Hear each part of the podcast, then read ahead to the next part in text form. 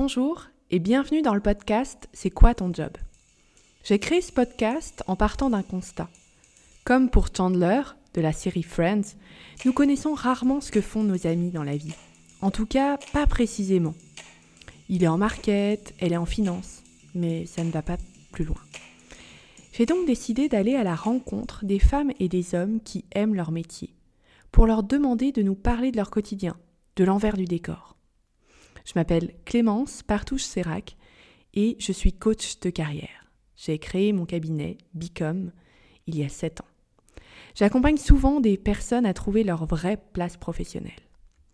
Aussi, à travers les témoignages de ces différents épisodes, je souhaite à la fois démystifier les métiers, les rendre plus concrets, mais également montrer qu'aujourd'hui, aimer son job, quel qu'il soit, c'est possible.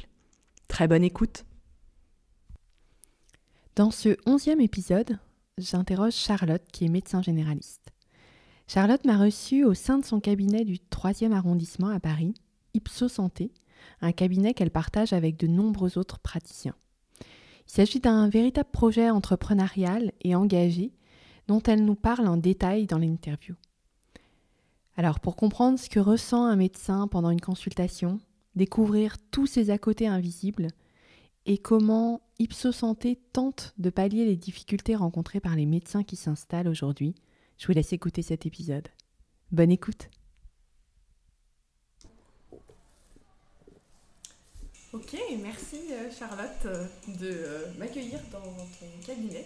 Donc, avec plaisir. Je trouve que le projet que tu mènes d'interviewer des gens sur leur métier et leur vécu du métier est très intéressant. Euh, donc, du coup, toi, aujourd'hui, euh, je t'interroge pour euh, tu nous parles de ton métier de médecin généraliste. Et tu as une particularité entrepreneuriale dont tu vas nous parler aussi.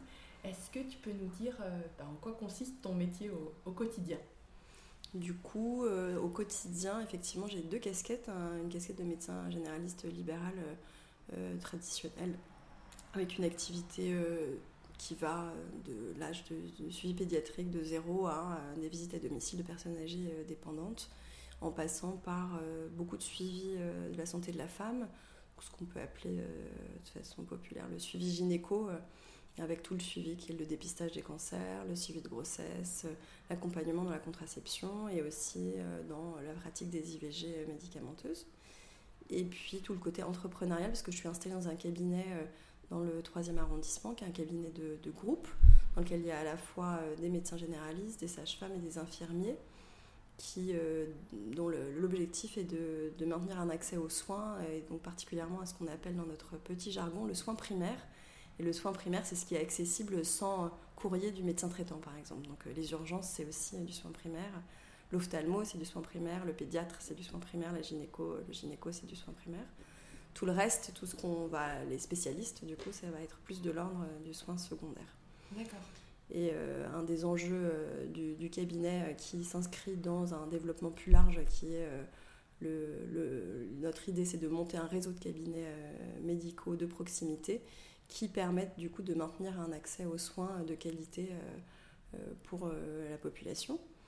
Et du coup, pour ça, il faut euh, du coup euh, monter des cabinets et puis euh, les organiser pour que les gens puissent avoir accès à la fois de façon financière, donc sans dépassement d'honoraires, en secteur 1 de la sécurité sociale, et puis aussi de façon temporaire, dans le temps, avec des consultations qui débutent tôt le matin à 7h30 et qui se terminent jusqu'à 22h30 en semaine, et une ouverture toute la journée le samedi et, les jours fériés. Du coup, ça permet aux patients de pouvoir avoir accès à leur médecin traitant, ou en tout cas à l'équipe euh, soignante qui les prend en charge et qui partage leur dossier médical, sans avoir à passer par SOS ou par euh, les urgences et avoir un rendez-vous, donc ce qui est aussi euh, plus confortable. Donc c'est un vrai engagement que vous avez pris collectivement, tu me disais il y a pas mal d'années ah oui, c'est un engagement, c'est un projet qu'on mène depuis 2012 et ce cabinet-là, qui est le cabinet pilote, qui a été ouvert en 2015, euh, voilà, c'est ouvert en 2015 et l'enjeu, ça avait été de, trouver un local euh, initialement. Et donc, on a trouvé ce local qui est dans le troisième et qui, euh, est super. Hein. On est très content, on est très bien installé. Et puis, puis, on a été bien accueillis par les professionnels et puis par la population locale, par le bassin de population. Et ça se passe bien. Et du coup, depuis 2015, on a ouvert quatre autres, trois autres. On, est, a quatre cabinets à Ipso qui sont dans Paris. dans le 19e, dans le 11e et dans le 13e. Il y en a d'autres qu'on prévoit d'ouvrir dans les années qui viennent pour justement maintenir cet accès aux soins et pouvoir aussi être force de proposition auprès des pouvoirs publics et, proposer des choses de terrain pour pouvoir améliorer justement cet accès aux soins, qui est un enjeu de santé publique, hein, je pense, important. Et du coup, pour pouvoir faire ça, il faut euh, proposer un, une organisation et un projet médical qui soit à la fois attractif pour les patients, comme je disais, dans l'accès aux soins, etc., mais aussi pour les professionnels de santé. Et le constat est fait que euh, les jeunes médecins ne s'installent pas parce qu'ils euh, n'ont pas envie de, des lourdeurs administratives de l'installation, des contraintes aussi organisationnelles et euh, il faut aussi être euh, conscient du fait que dans la pyramide des âges, euh, la médecine générale, libérale ou pas, enfin en tout cas les médecins de façon générale, les, promotions sont très féminines. Hein. c'est 60 à 70% de femmes hein, qui sont médecins dans les promos depuis 10-15 ans. Ah oui. et particulièrement dans les, spécialités médicales, donc tout ce qui n'est pas chirurgical, en gros, pour faire mhm. rapide, c'est encore plus féminin. Donc en médecine générale, encore plus. Et donc, quand on. Alors après, c'est. Euh, est-ce que c'est de la discrimination ou est-ce que c'est dû à euh, des histoires de, genre, etc. Mais c'est vrai que quand on est une femme et qu'on a un métier, euh, on a aussi envie d'être investi dans sa vie de famille, quand on en a une, ou dans d'autres choses quand on n'a pas de vie de famille et qu'on veut faire, se développer autrement. Et du coup, souvent, les femmes choisissent pas toujours de faire 100% de leur temps professionnel euh, de passer tout leur mm. temps dans leur temps professionnel en gros. Et, euh, et, et, puis ne font pas les horaires que faisaient euh, nos aînés, hein, mm. la, génération des médecins qui est partie à la retraite ou qui est en train de partir à la retraite et qui travaille beaucoup, beaucoup, beaucoup, beaucoup et qui est, est, joignable constamment sur leur téléphone, qui partent du cabinet à 22h tous les jours, qui arrivent à 8h tous les jours et qui est disponible corps et âme. Quoi. Et ça, c'est c'est pas la médecine que notre génération veut exercer. Et euh, on veut pouvoir privilégier, qu'on soit d'ailleurs un homme ou une femme, euh, notre vie personnelle, et se développer dans autre chose parce que euh, c'est plus sain pour tout le mhm. monde et, et, on est quand même une des populations, une des professions qui est le plus à risque de burn-out. Et, et c'est important du coup de, de, mettre des barrières et d'arriver à, à, faire la part des choses entre ce qui est de l'ordre personnel, du temps personnel et du temps professionnel. Et on peut être un bon soignant seulement si on va bien soi-même, sinon euh, c'est compliqué. On ne peut pas bien prendre en charge les gens si on ne va pas bien. Et l'aspect euh, technique, justement, joignable par mail, par SMS, euh, téléphone, j'ai l'impression qu'à l'inverse, la, génération qui part à la retraite, elle a peut-être moins pris en, compte, mais tu dis qu'ils étaient quand même plus joignables, toi? Alors, je, pense qu'ils étaient plus joignables, mais alors uniquement par téléphone, mmh. Et, pas, euh, et, pour l'urgence, mais pas euh, pour le quotidien, etc. Et il y avait, euh, ce qui est, dans le constat qu'on avait fait initialement, ce qui était compliqué, c'était la communication, par exemple pour parler des résultats, pour parler d'un petit problème, etc. En tout cas, je parle de la médecine générale, mmh. plus spécifiquement, où vraiment, historiquement, il y a quand même des médecins qui sont... qui bossaient beaucoup, en tout cas qui pouvaient rajouter des urgences voilà, qui, quand on a un rendez-vous pour soi et qu'on vient avec ses deux enfants, ben, il voit toute la famille. Mm. Euh, moi, je ne peux pas fonctionner comme ça, sinon, euh, je, en fait, je ne pars pas à l'heure à laquelle je dois partir, je dois aller récupérer mes enfants, donc euh, ça ne marche pas.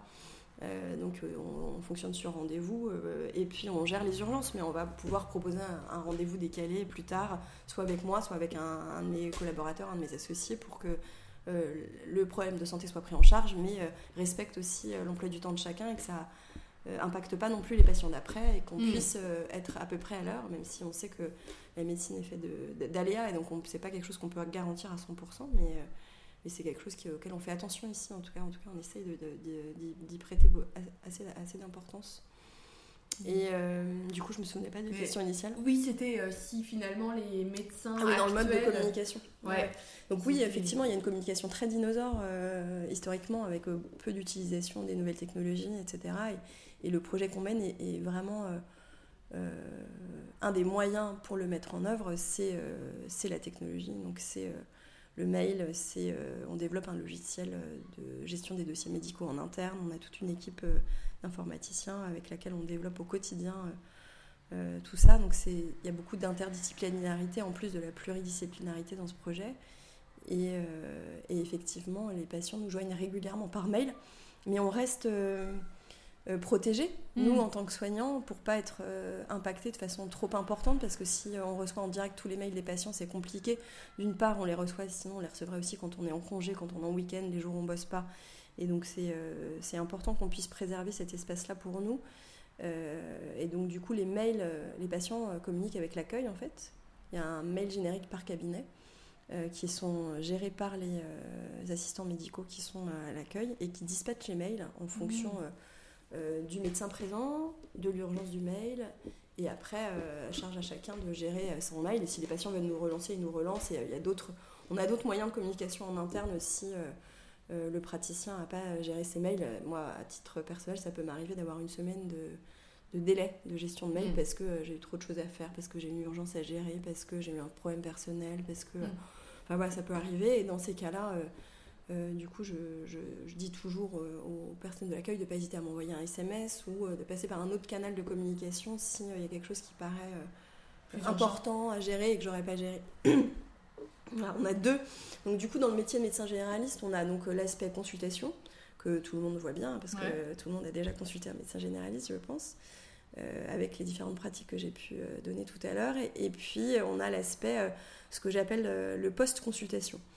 Euh, qui n'est pas vu, ça, pour le coup, mm. que les, dont, les, les gens n'ont pas conscience. Même euh, les personnes, les, mes associés avec qui j'ai monté ce projet-là, qui sont euh, non médecins, parce qu'il y a toute une partie de l'équipe qui n'est pas médecin dans ce projet, et ça n'aurait pas pu se faire s'il n'y avait pas des personnes non médecins, parce que chacun son métier. Nous, on sait faire de la médecine, et puis les entrepreneurs, ben, ils savent entreprendre, gérer l'aspect administratif, financier, communication, fiscale montage de société, euh, enfin voilà, tout cet aspect de l'entreprise qui n'est pas notre cœur de métier sur lequel nous, on n'a jamais été formés. Et euh, du coup, on s'apporte beaucoup les uns les autres là-dedans, et euh, c'est pour ça que ça marche, c'est parce que chacun fait ce qu'il sait faire et grandit dans les grâce à l'autre dans les compétences de l'autre, et ça, c'est assez, assez riche dans le compagnonnage, etc. Et à la fois à l'intérieur de la médecine et à la fois dans, entre métiers différents, de corps de métiers différents, en tout cas. Et tu disais, eux, euh, eux-mêmes, ces associés euh, qui, non praticiens, non praticiens, n'avaient pas conscience de cette partie post. Pas du tout. Euh, mm. Consultation. Tu dirais que c'est justement dans la gestion de tes journées, comment ça s'articule, la partie consulte, la partie post-consultation, la partie administrative ou gestion globale de ce projet?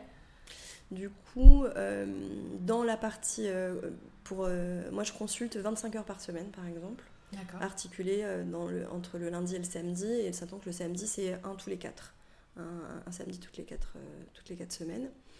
Euh, et là-dedans, j'ai entre 4 et 7 heures en plus de travail pour gérer le post-consultation. Et le post-consultation, c'est du coup la gestion des bios. Donc en fait, quand on prescrit des prises de sang, euh, on récupère les résultats la plupart du temps, pas toujours, mais la plupart du temps on les récupère notamment avec les laboratoires avec lesquels on travaille le plus. Et donc bah, quand on les reçoit, on les regarde et puis on met ou pas un mot dans le dossier, mais en tout cas, on, et s'il y a quelque chose à faire pour le patient, on va le faire, soit une ordonnance, soit écrire un mail, soit voilà, donc ça prend euh, un peu de temps. Il y a aussi tout ce qui est de l'ordre des comptes rendus de consultation. Quand euh, nos patients vont voir des spécialistes, il y a beaucoup de coordination de soins là, dorénavant. Hein, euh, depuis 15 ans, on est obligé de déclarer un médecin traitant euh, et les spécialistes sont obligés de nous euh, envoyer les courriers de compte-rendu de consulte parce qu'on on reste en fait le, la plaque tournante, hmm. le premier accès et la plaque tournante est la personne qui a un accès, qui a une vision globale de la santé du patient et qui sait un peu, qui articule les différentes choses les unes avec les autres. Il y a un, vrai rôle comme ça dans ce métier. Et, et donc il y a tout cet aspect-là et donc et ben, quand quelqu'un a été voir un spécialiste, qu'on a le compte rendu, ben, il faut le lire évidemment. Et puis, euh, si c'est euh, important, il faut euh, le tracer dans le dossier, dans l'histoire médicale du patient, dans les choses qui sont à faire pour l'émission pour plus tard, se mettre des espèces de post-it un peu virtuels. Il y a beaucoup de coordination de soins à mettre là-dedans. Et après, il y a les mails des patients aussi, qui sont des questions médicales ou pas, euh, des questions administratives, euh, d'autres choses. Alors, soit on, propose aux, patients de revenir parce qu'en fait, ça ne se traite pas par mail, soit on peut traiter une partie des choses par mail, soit ça nécessite un, appel. Euh, voilà, donc c'est assez divers et varié et c'est dans le temps pas très prévisible. On ne peut pas l'anticiper euh, de façon très claire, en tout cas d'une semaine à l'autre. En moyenne, on sait que c'est ça. Hein. Moi, je dirais qu'en moyenne, c'est 5 heures. Après, il y a des semaines où c'est 2 heures et des semaines où c'est 10. Hmm. Voilà. Et du coup, dans l'organisation de mon temps qui est assez timé, c'est parfois pas toujours évident à, gérer. C'est pour ça que je peux avoir une semaine de retard de mail. voilà. Et tu les cales où du coup ces timings? Tu, tu, les prends en compte dans ta journée tu vois? Je, ça c'est une organisation personnelle j'allais dire de chacun euh, j'essaye d'avoir des temps dédiés dans mon agenda où je vais faire ça euh, qui peuvent sauter parce que je vais avoir un euh, du coup pour revenir dans les différentes choses que je fais du coup il y a donc cette consultation le post consultation et puis après il y a le cabinet en lui-même mm. le cabinet en local, on, tous, les, tous les médecins qui sont associés dans, dans un cabinet il gère une partie du cabinet. On est déchargé de toute la partie administrative, c'est-à-dire la comptabilité, la gestion avec euh, la sécurité sociale sur le côté administratif, euh, avec nos caisses de retraite, euh, avec l'ordre des médecins, tout ce qui est de l'ordre non médical, vraiment administratif, on ne le gère pas du tout. Ça, c'est géré par des équipes support, donc à la fois les assistants médicaux et il y a un coordinateur aussi. Et au, niveau gestion de projet, on a aussi des gens qui sont plus orientés coordinateurs administratifs et financiers qui vont gérer euh, l'aspect plus euh, spécifique financier du cabinet. Ça, c'est lié à Ipso Santé, votre choix d'organisation. Exactement. Mais en tant qu'associé, on est impliqué dans la vie du cabinet. Et donc, on a des salariés. Donc, par exemple, moi, je m'occupe. on, est organisé en pôle et je suis investie dans le pôle qu'on appelle la vie d'équipe locale, qui est en gros le, le, pôle, on peut dire, RH et animation. Euh, et ça consiste du coup à recruter les gens, à faire leurs euh, évaluations annuelles et à organiser des festivités, euh, des apéros, des soirées, des déjeuners d'équipe, ce genre de choses pour maintenir un lien humain important. C'est comme ça qu'on fonctionne bien, hein, c'est en se connaissant et en, ayant pas mal d'informels, sinon ça fonctionne moins bien. Et c'est pour ça aussi qu'Ipso c'est sympa, c'est parce qu'il y a tout cet aspect-là d'interaction humaine dans lequel on se retrouve tous. Alors dernièrement, c'était un peu plus compliqué avec la période Covid, mais ça, je pense comme, comme euh, tout un chacun. Mais euh, ça fait partie euh, de, l'ADN du, projet, hein, ce, ce, côté bienveillant et relation humaine. Vous êtes combien, par exemple, ici dans ce cabinet? On est six associés médecins, il y a deux sages-femmes associées, deux infirmiers associés, et il y a, je pense, une dizaine de médecins remplaçants, deux sages-femmes remplaçantes, deux infirmiers, un, une maintenant, mais voilà, ça bouge un peu du côté des infirmiers. À l'accueil, c'est une, équipe de 6-7 personnes, plus deux coordinateurs. Voilà, donc, euh, et c'est un cabinet, oui, c'est un, un, des gros cabinets parce que c'est l'historique. Hein. et euh, on n'est pas au complet. D'accord. Voilà. Mais oui, il y a du monde, donc du coup, oui, il y a du monde à gérer. Ouais. Et donc il faut animer tout ça et il faut que tout ça se passe bien, que la communication se passe bien. Ça prend beaucoup de temps. On est nombreux, je suis pas la seule à faire ça. C'est un des pôles dans lequel il y a plus d'associés qui investissent parce que c'est c'est ce qui prend le plus de temps, hein, tout ça. Et du coup, il suffit qu'il y ait un conflit à l'accueil, qu'il y ait un problème entre un remplaçant et un médecin. Ce qui peut arriver, hein, c'est pas des choses euh, qui sont fréquentes, mais c'est des choses qui arrivent, ou un problème de communication. Euh, ou que quelqu'un est pas bien à gérer un truc, du coup, bah, c'est le pôle vie d'équipe locale euh, qui, qui gère mmh. cet aspect-là. Et donc, s'il faut aller parler à quelqu'un, bah, c'est le genre de choses qu'on laisse pas traîner, donc ça peut arriver euh, en urgence. Et ça, moi j'avais cru comprendre avec euh, d'autres médecins généralistes qui sont parfois pas associés, c'est où, en tout cas, tout l'aspect administratif, déjà, c'est pas forcément beaucoup évoqué dans vos études. Ah et tout l'aspect euh, justement gestion d'équipe ou gestion des conflits un peu RH, encore moins. Ou voilà. Ah c'est vraiment d'ailleurs un des gros problèmes de l'hôpital. Et comment ça, euh, tu, l'as appris Comment vous l'avez acquis euh, et, pris en compte Tu vois, parce que j'entends que c'est hyper important, effectivement. Euh, donc, comment est-ce qu'on l'a appris? Du coup, c'est cet échange entre les différents corps de métier dont je parlais tout à l'heure. C'est que mes associés qui ne sont pas médecins, ils sont justement... ils ont un, un parcours à la fois dans leurs études et professionnel qui n'est pas un professionnel de santé, donc ils ont fait des études d'école de, commerce ou d'ingénieur et ils ont euh, bossé dans des cabinets de strat, des cabinets de conseil, dans justement euh, de la stratégie, du management, etc. Et ils ont acquis pas mal de compétences là-dedans qui euh, nous ont pas mal transmis. Et du coup, moi, je me suis formée à leur, à leur côté, grâce à eux. je pense qu'il y a aussi des compétences innées qui Mm. existent. Après, il faut se professionnaliser, mais il y a quand même. Et, et dans le métier de médecin, en fait, il y a quand même beaucoup de choses qui sont euh, euh, comparables. Même si c'est pas exactement la même façon de gérer les choses, il y a quand même beaucoup de choses qui, euh, dans la com, dans la relation à l'autre, dans l'entretien individuel, qui sont similaires. Après, il y a tout le, côté légal, le côté professionnel. Il y a, voilà, c'est pas exactement les mêmes limites, c'est pas exactement le même cadre, mais en tout cas, moi j'ai trouvé que c'était assez facile de passer de l'un à l'autre.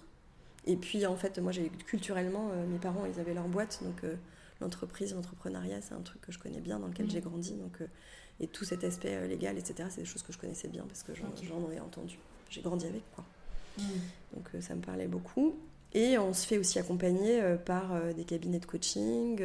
On a fait quelques formations via des cabinets de recrutement pour les entretiens. Et on continue là, à, à, comme on est dans un moment de changement d'échelle, à, à se faire accompagner. Et on va recruter des personnes qui sont plus professionnelles dans ces milieux-là, dans ce métier-là, parce Mm. qu'on en a besoin, parce qu'on on devient, encore, on, devient encore plus grand. Et donc euh, c'est important. Et, et puis c'est rassurant, je pense, pour... euh, les gens qui mènent ça au quotidien dans les cabinets.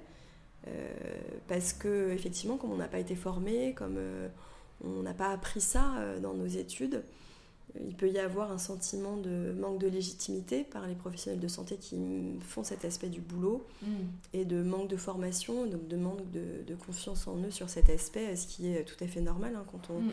fait quelque chose qui n'est pas son métier. euh, voilà. Moi, j'ai appris en le faisant avec et, euh, et, et puis en faisant quelques formations qui m'ont bien aidé aussi. Et je, je- voilà, on, Mm. on essaie de professionnaliser un peu plus les choses, même si on a à cœur de garder aussi euh, ce côté euh, transmission et compagnonnage. euh, et c'est très important de, de- d'animer tout ça autour des, des- des valeurs importantes qui nous, qui nous euh, ont fait monter ce projet, hein, qui sont, je ne les ai pas nommés euh, spécifiquement, mais on les a, je pense, bien entendus, hein, le, le collectif, la bienveillance et puis la remise en question, le, le progrès, le, le Mm. fait d'avancer toujours ensemble, de d'itérer des choses, etc. Je me demandais, toi, quand tu es en consulte, tu vas arriver un patient que tu connais tu connais pas, qu'est-ce qui se passe Comment toi, de l'autre côté, tu vois, tu vis la consulte en tant que médecin Alors ça dépend euh, beaucoup de la personne que j'ai en face de moi, ça c'est j'imagine comme tout le monde peut le... Enfin, après, non j'imagine pas parce qu'en fait euh, on a des métiers, euh, et toi et moi, où on voit beaucoup de gens, Mm. ce qui n'est pas le cas de beaucoup de gens en fait, et du coup euh, euh, on apprend en fait à se positionner, à avoir une posture euh, euh, neutre on va dire, et on s'adapte euh, en fonction du patient qu'on a en face et en fonction de la problématique. Après la spécificité de la médecine c'est que euh, on est face à des gens qui sont malades, et donc qui forcément sont stressés, angoissés euh, la plupart du temps. Après, on fait aussi des, des consultations de prévention, hein, le suivi de l'enfant, la gynéco, les gens vont bien, Mm. il n'y a pas de problème. Donc ça, c'est des- c'est très différent comme consultation, mais euh, quand les gens sont malades, soit euh, parce qu'ils ils ont attrapé un rhume, une gastro, qui sont des choses assez simples à gérer sur le plan médical, mais qui peuvent avoir des conséquences individuelles sur les gens qui sont différentes. hein. on ne sait pas euh, euh, ce, qui, ce qui peut... Ils vont louper une réunion importante. euh, toute la famille va être malade. Enfin bon, Mm. euh, voilà, il y a des conséquences diverses et variées en fonction de qui on est, comment on vit.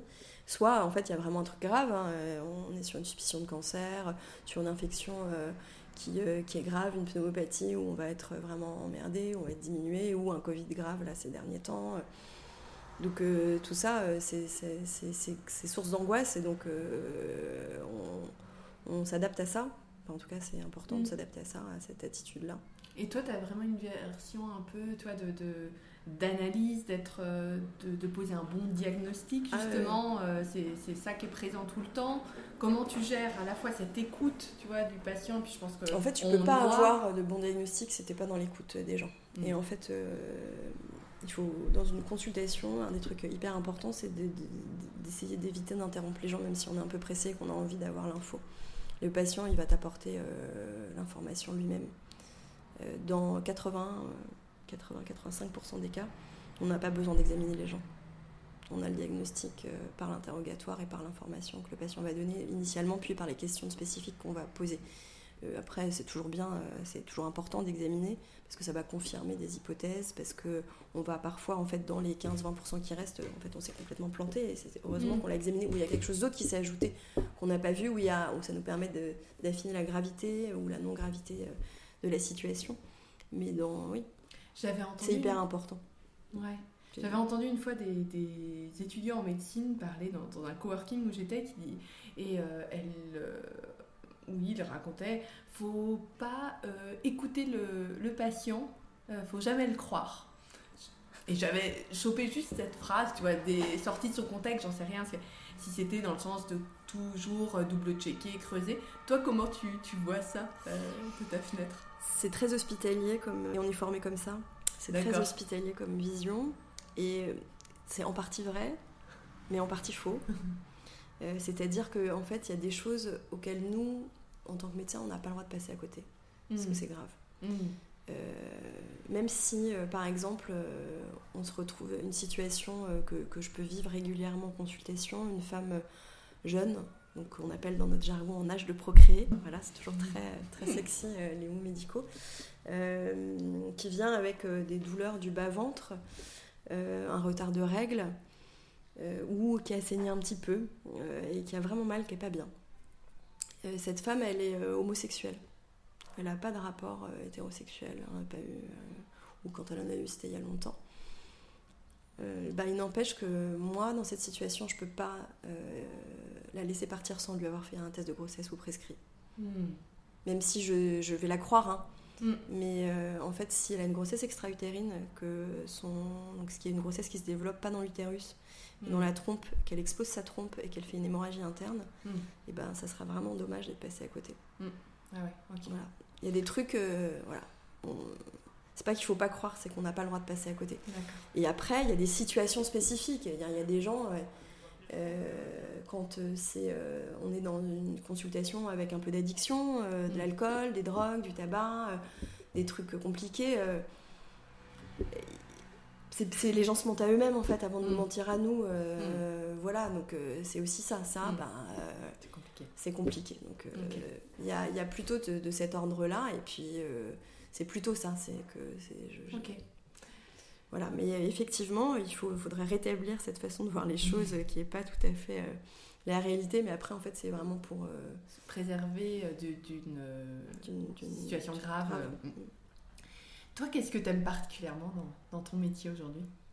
Le suivi euh, des patients, le, relationnel autre que médical, parce que je pense que c'est ça qui est rigolo et qui m'amuse, c'est, euh, d'avancer avec les gens et de les accompagner. Euh, les accompagner dans les situations difficiles aussi, je trouve que c'est vraiment chouette d'être là à ce moment-là, même si c'est pas rigolo pour eux. d'avoir appris à prendre vachement de distance par rapport à leur vécu à eux et leurs émotions et de pouvoir être la personne soutenante qui est là et qui n'a pas la tête embuée, mmh. dans le guidon, dans les pleurs, dans la tristesse, dans la colère, dans tout ça, d'être dans l'empathie, pas dans la sympathie. D'accompagner les gens en fin de vie, d'accompagner les, les, les, proches dans cette fin de vie de l'autre, dans euh, les, décisions euh, d'avortement ou pas d'avortement, dans euh, le suivi d'une grossesse qui se passe bien, une suivi d'une grossesse qui est un peu compliquée. En tout cas, pas passer à côté du truc auquel il faut pas que je passe et arriver à garder un relationnel sympa et des moments chouettes en consultation. Hmm. Et tu parlais d'équilibre vie pro, vie privée tout à l'heure, d'être de, d'être bien en tant que soignant pour pouvoir euh, accompagner correctement vos patients.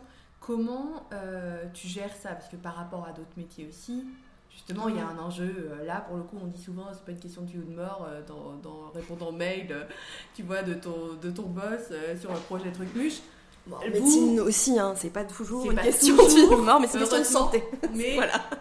Surtout en médecine générale, on n'est pas, voilà, on n'est pas en réa, on n'est pas en urgence, on n'est pas dans des situations euh, la plupart du temps euh, le très aigu, très urgent, c'est pas chez nous que ça se passe quoi.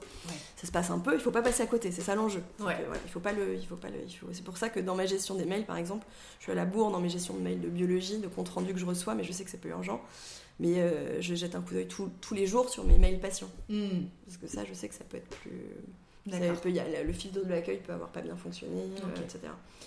Euh, et donc du coup... Donc euh, ton équilibre pour toi prendre de la distance Ah ouais, bah, alors on apprend avec le temps, on débriefe entre nous, on a des staffs hebdomadaires pendant lesquels on peut parler à la fois des situations médicales, donc euh, on a un problème technique, hein, en gros c'est la technique du métier, ou un problème relationnel, ou hmm. c'était trop difficile à gérer.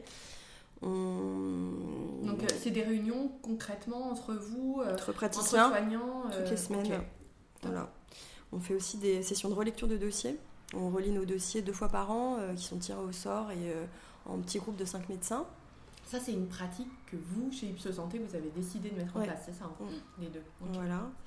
Euh, on, on, parle beaucoup entre nous, même euh, quand on se voit en pause café, euh, quand on déjeune ensemble. Donc il y a beaucoup de débriefing informel aussi. Parce que on a une, une, salle, du coup de. Voilà, on a un espace de, coworking, une salle de pause qui permet cette, cette organisation et ces échanges. Hein. Mm. Et on accompagne beaucoup nos remplaçants là-dedans. Mm on les voit régulièrement, il y a tout un, compagnonnage, en fait, une intégration progressive.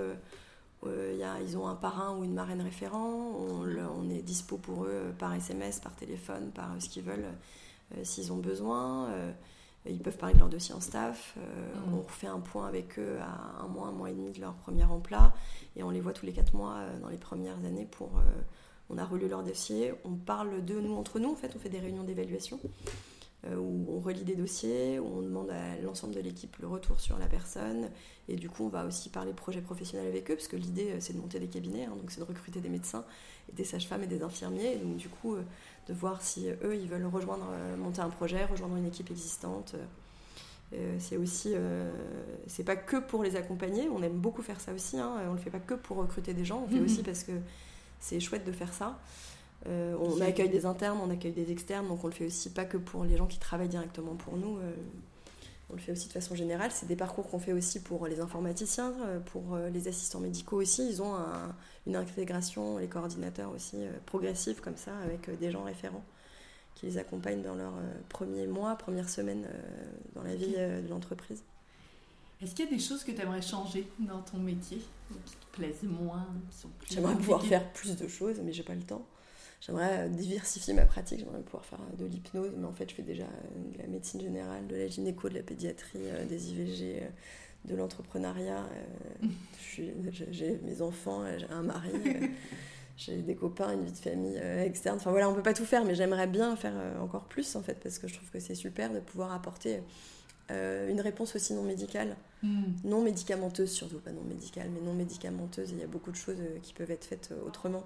Mm. Mais en fait, pour faire les choses, pour bien faire les choses, il faut les faire souvent. Et donc, du coup, ça nécessite d'avoir une pratique régulière. Ce qui serait pas impossible, hein, mais euh, ça veut dire que ça serait tout forcément au détriment de quelque chose, parce que je peux pas consulter plus là dans mon agenda actuellement. Donc, euh, voilà. Et euh, toi, comment t'es venue à la médecine? Oh, j'ai toujours voulu faire un truc en lien avec le soin, en tout cas. Je voulais être vétérinaire quand j'étais petite, mais je suis allergique aux poils d'animaux. Ah. Et puis après, je voulais être bonne sœur quand j'avais 12 ans. Et du coup, en fait, ça, m'est passé. Et euh, j'ai des médecins dans ma famille. J'ai deux, deux, trois oncles et une tante qui sont médecins. Et puis j'ai toujours beaucoup aimé euh, la bio, en fait, le fonctionnement du corps humain ou de, même des plantes, euh, des animaux, etc. Et j'ai toujours été très tournée vers l'autre. Je suis quelqu'un d'assez extraverti et d'assez aussi sensible au, vécu de l'autre. Et c'est tout ça, je pense, qui m'a amené là-dedans. Hmm. Et ça t'apporte quoi aujourd'hui, euh, ce, métier? Comme sens, euh, comme... Euh, Alors déjà, c'est hyper cool, de... enfin, c'est une fierté hein, d'appartenir, de, de, faire quelque chose pour l'autre. C'est vraiment chouette. Enfin, tu vois, mm. je me dis, parce que par exemple, ce matin avec Timothée, on allait du coup chez, chez son copain Augustin, bah, chez qui il passe le mercredi matin, et et on a croisé du coup comme régulièrement des SDF dans la rue et puis euh, qui m'ont demandé de l'argent. Ça m'arrive de déposer des pièces mais je le fais pas régulièrement parce que je préfère euh, faire dans des assos, des trucs comme ça. Mais ça m'arrive aussi de le faire. Il me dit mais pourquoi tu lui as pas donné d'argent? Je lui explique, euh, voilà. Et puis je lui dis tu sais moi en plus... Et puis du coup je parle de... J'ai une de mes belles-sœurs qui bosse à la Croix-Rouge, qui fait des maraudes, etc. Et du coup je dis tu vois, par exemple Tata Anne-Cécile elle fait ça, elle, va voir les gens dans la rue via la Croix-Rouge, etc. Et puis tu me dis et moi, je lui dis, bah, écoute, tu vois, moi, dans mon métier, j'aide déjà beaucoup les gens au quotidien. Et du coup, quand je travaille pas, j'ai envie de faire autre chose. Euh, et, du coup, bah, c'est un équilibre qui est, qui est important. Après, euh, c'est pas aider les mêmes personnes, c'est pas de la même façon, mais en fait, euh, j'ai investi déjà beaucoup de mon temps là-dedans et, j'ai besoin de faire d'autres trucs qui m'épanouissent que l'autre, en fait. Et il m'a dit, non, mais du coup, moi, je préférais que tu travailles à la Croix-Rouge. D'accord.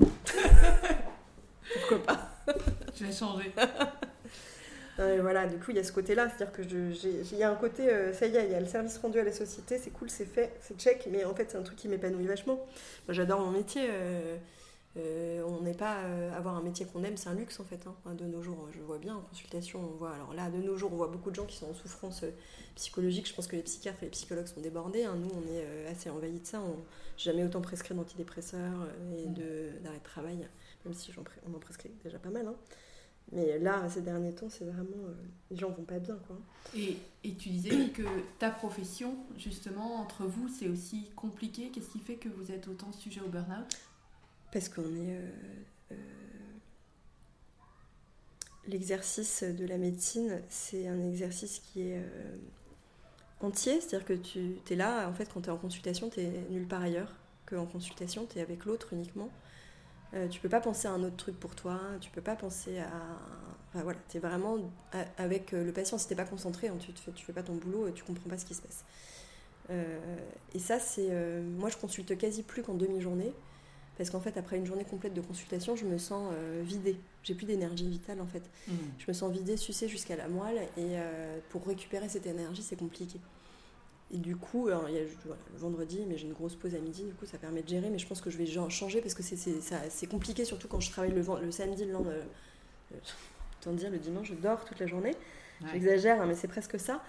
Euh, et, euh, et du coup, si tu n'as pas de moyen de récupérer cette énergie ou si tu consultes beaucoup, et ben forcément, tu te perds un peu toi-même. quoi. Mm. Et pour prévenir ça, il faut avoir.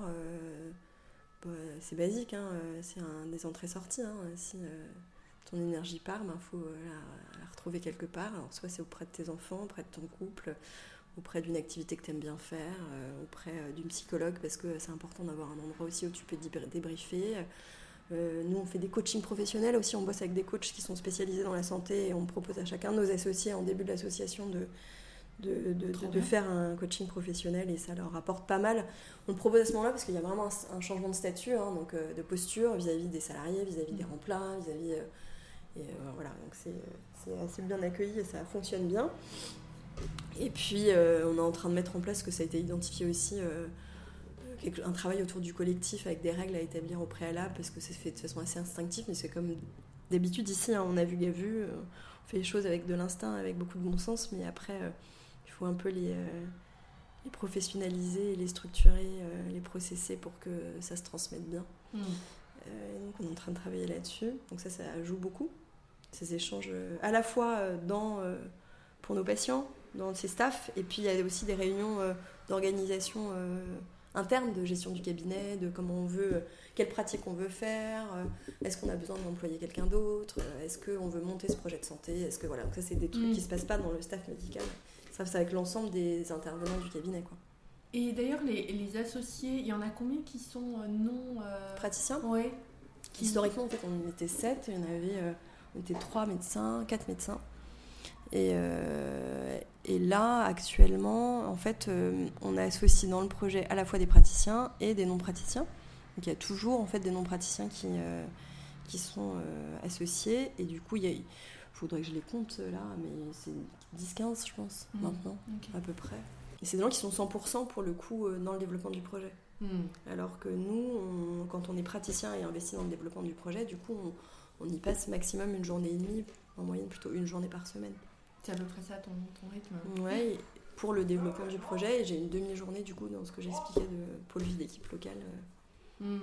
Ah oui, je me demandais comment tu fais euh, pour euh, euh, les sollicitations, tu vois, justement, de Ah, tiens, j'ai un petit bobo, j'ai euh, un petit Ah, truc. les trucs euh, euh, perso, les et- trucs qui viennent pas via le cabinet quoi. C'est ça. Ça dépend comment, de quoi il s'agit quoi. C'est des trucs urgents euh, et importants, je vais y répondre. Si c'est pas le cas, je vais dire aux gens de consulter, je vais les orienter s'ils ont besoin. Euh, si quand c'est des trucs familiaux, en fait, je suis hyper dispo pour tout ce qui est enfant et femme enceinte parce que je trouve que c'est important. Quand c'est plus de l'adulte, je vais essayer de réorienter vers leur médecin traitant.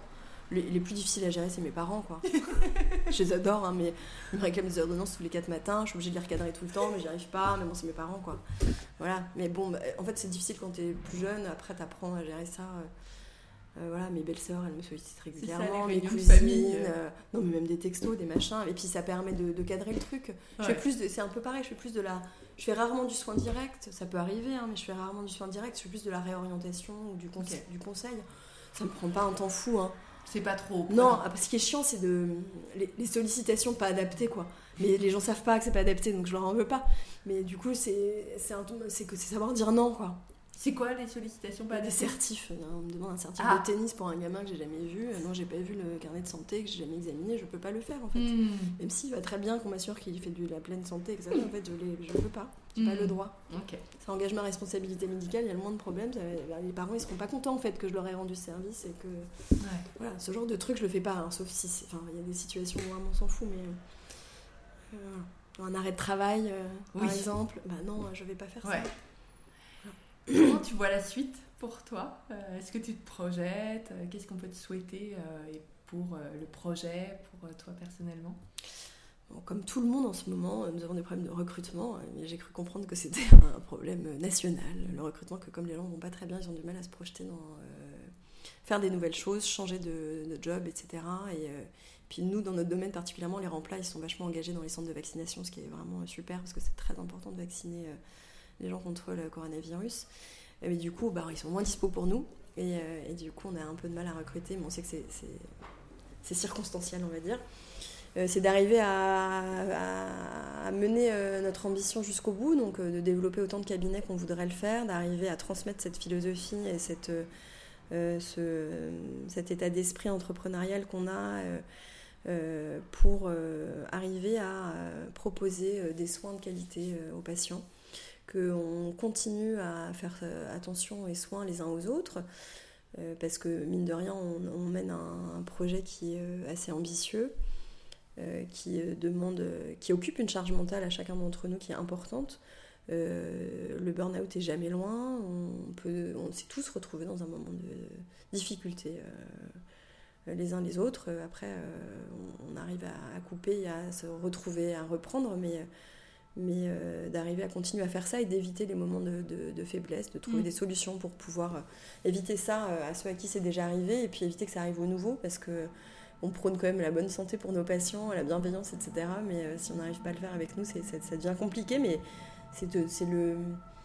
Pour en avoir discuté avec pas mal de, personnes qui mènent des projets d'économie sociale et solitaire, qui sont des gens qui veulent changer les choses euh, d'une part, on a des profils psychologiques qui sont favorables au burn-out et d'autre part, on, a des engagements qui sont forts et du coup qui nous dépassent. Donc euh, quand on se dépasse, ben, on, s'oublie un petit peu aussi. Donc ça, voilà, on arrive à mettre euh, en place des, des garde-fous, encore plus de garde-fous que ce qu'on met actuellement. Ça pour moi, pour les autres, mes associés et puis mes futurs associés. voilà, et puis de continuer à arriver à jongler entre la vie perso et euh, la vie professionnelle, et au sein de la vie professionnelle, différentes casquettes, parce que c'est ça qui est pas facile. Hein. Je trouve que j'arrive à trouver un équilibre qui est bien, mais c'est comme à chaque fois, hein, c'est des équilibres qui sont précaires et qui peuvent changer euh, au moindre changement, donc il faut toujours être assez souple et mobile. Mm. Agile, on va dire. Tu vois des médecins qui se, qui se sont reconvertis, enfin, ah oui, oui. Des, soit la médecine. Ouais, ou, ou à l'inverse, des gens qui viennent à la médecine après. Ça, c'est rare. ouais, ça, c'est super rare parce que c'est quand même super long et euh, très engageant. Euh, donc, c'est, c'est, ça arrive. Hein. Mais c'est. Ça fait longtemps que j'ai pas vu ça. Mais si, je crois que j'avais rencontré une nana dans les différents recrutements que j'ai fait. Mais non, c'est plutôt rare. Et des gens qui arrêtent, oui, bien sûr, ça arrive, soit sur un temps donné. Hmm soit euh, pour toujours et qui mènent d'autres projets parce que euh, c'est trop dur quoi. Hmm. Parce qu'en en fait, euh, nous ici on est quand même assez protégés par cet accueil qui filtre pas mal de choses.